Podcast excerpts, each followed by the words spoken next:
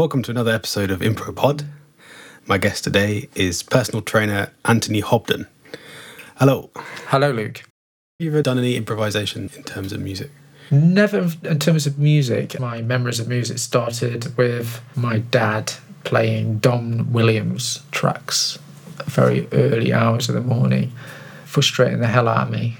And then listening to the Beatles, occasionally listen to classical, which that was the most frustrating, to be honest with you. But strangely enough, I find it very relaxing now. It probably wasn't until I was 18, 19 that I started to experience music in a way that I'd never experienced before. And that was my sister listening to Kylie Minogue. She got an album off her grandma, the first music that any of us have ever had. And she just played that repeatedly, dancing around her bedroom to it.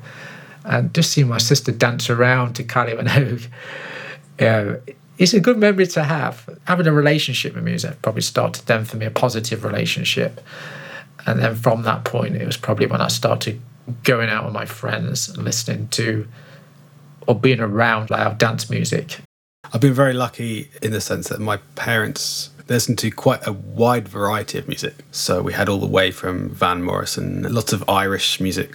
So it wasn't so much we were concentrating on one era, bits of classical, weird 80s music, to some new age stuff. So I've got quite a few influences.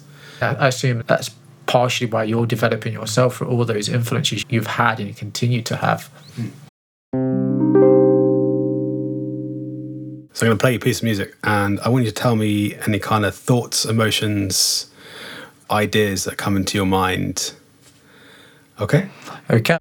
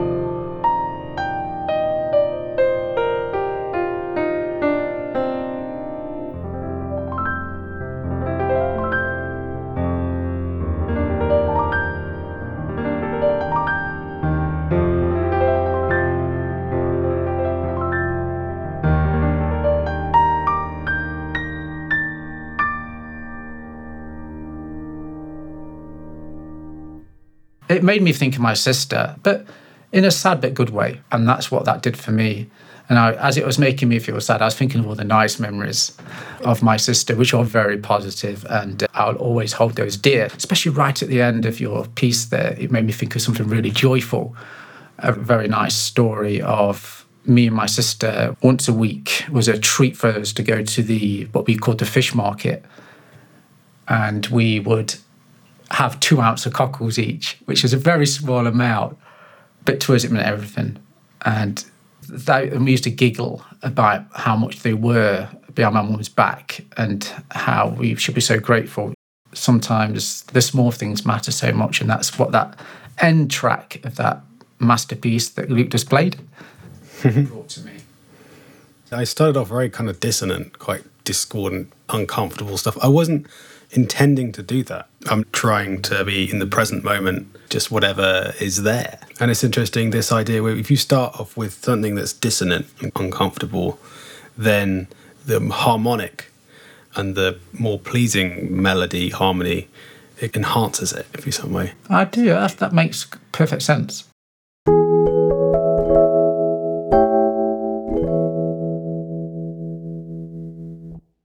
I'd like you to tell me a story thought I'd start where my life's changed the most from a positive perspective.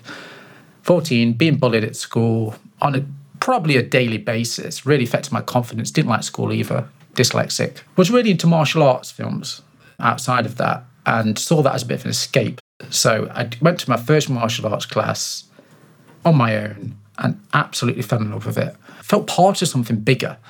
I felt my confidence growing. I'd passed several belts within a few years. It drove me more because I've never succeeded with schooling. I basically got my black belt within about four years, and it just changed every part of my life after that. I just believed that I was capable of anything. That when you're challenged and you push yourself, you can achieve. And it's, I'd recommend everybody challenging themselves in some way because that's what's brought me where I am today. So, what kind of martial arts were they? It was jujitsu, which was a mixture of judo and karate. Very full on, had a lot of anger, felt we release that anger and be, I believe, most of the time, my wife might not agree, but a very rounded person. I realized the importance of why you put your body where you put it, why you step there, why you stand that way, why you balance your body weight on this side of your foot rather than that one. And it all made sense. And that sense of discipline, then everything came together. So, if you could describe a typical kind of jiu jitsu move, what would that be like? Jiu jitsu is mainly based on defense. We was always taught people come towards you, the first plan of action is to run. And if you're trapped in a corner, use their attack as a weakness and look for a quick response that takes them outside of where they want to be. So if they're lunging towards you, you would take yourself to one side. So it just taught me to be self aware. All right, here we go. It's a good story. It's got a clear transition to it. As I'm always looking for stories that are have clear points. Yeah.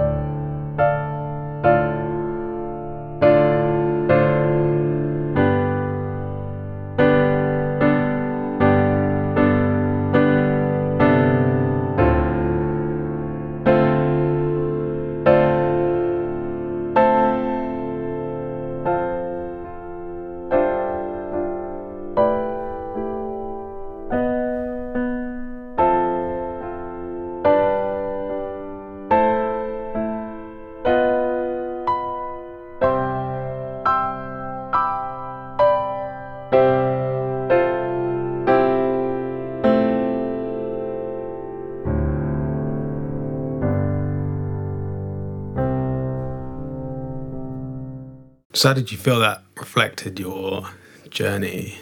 Very much to the point. I just felt it had a lot of emotion to it. Also, a really upbeat tone to it as well. So enjoyed that. That was hitting the point on so many different angles for me. Okay, great. It started with this dissonance with a sense of discomfort when you get bullied, you're being attacked. You don't have the inner strength. It's a bit dysfunctional. And then the whole jujitsu thing almost approached it like climbing a mountain. You've got to put this effort in to get the reward. So you have this uh, kind of established this pattern. I didn't pretend to get all that expression from each key, but, but the way you put that across, that really does make sense to me. Using my mind and hearing that brilliant piece you just played for me, that all resonates. This interval, which is a fifth. And if you play them in parallel like that, you get this very strong sense.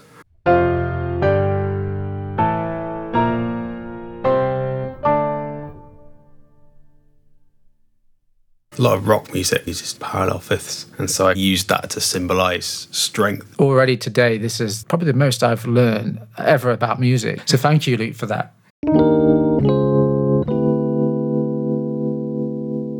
So, story number two then. Would you like to tell that story? Okay. So it's a regular weekend for me in terms of going out with my friends. I would completely iron my shirt to an inch of its life, trying to meet every crease I could.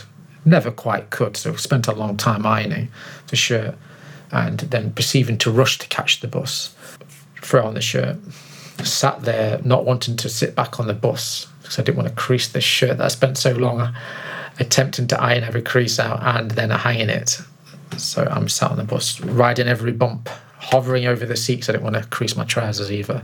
So probably so I got into the city Nottingham city centre on a very busy weekend.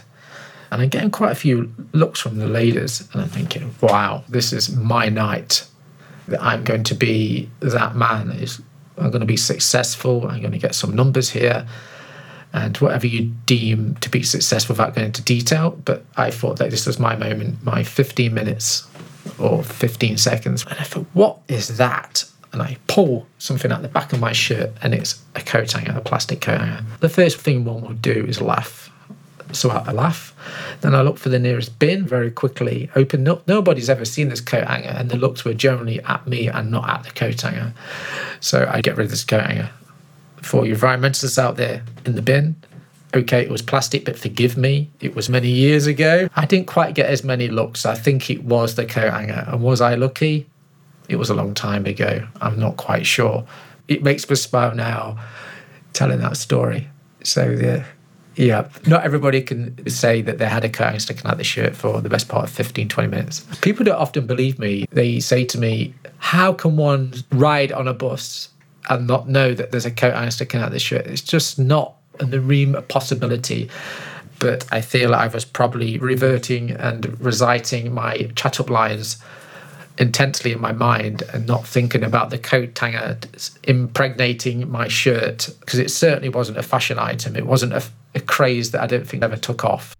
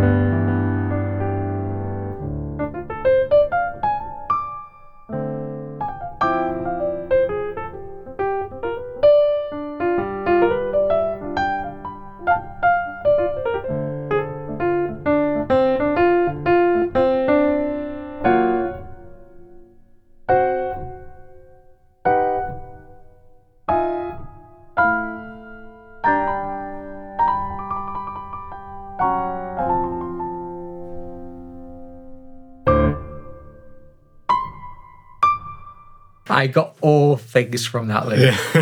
a sense of anticipation, realization, and a little bit of fun in there as well. I was going for like over careful jazz. I'm trying to be cool a bit up too hard, and I'm very careful about all of this stuff. that did come across, and I probably spent most of my early 20s feeling cool. And then there's blues, as bringing the bluesy, jazzy element in there, and yeah, look at me, and then oh wait, what's that? Oh no, and a sense of embarrassment, maybe. Certainly, that come across in the song. Yeah. Okay.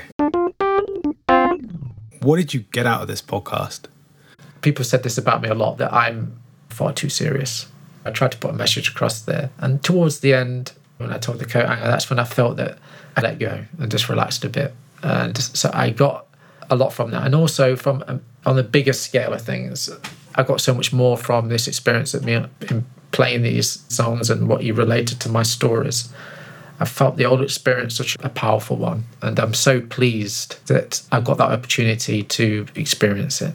You listen to the story, and you then took all your improvisation skills and the things you've learned and continue to learn, and you told a story for the music. And I found that really moving and powerful. Right. Okay. Thanks very much for being on the podcast. You're very welcome. I loved it. Join us next week for another episode of Impropod. Thanks for listening.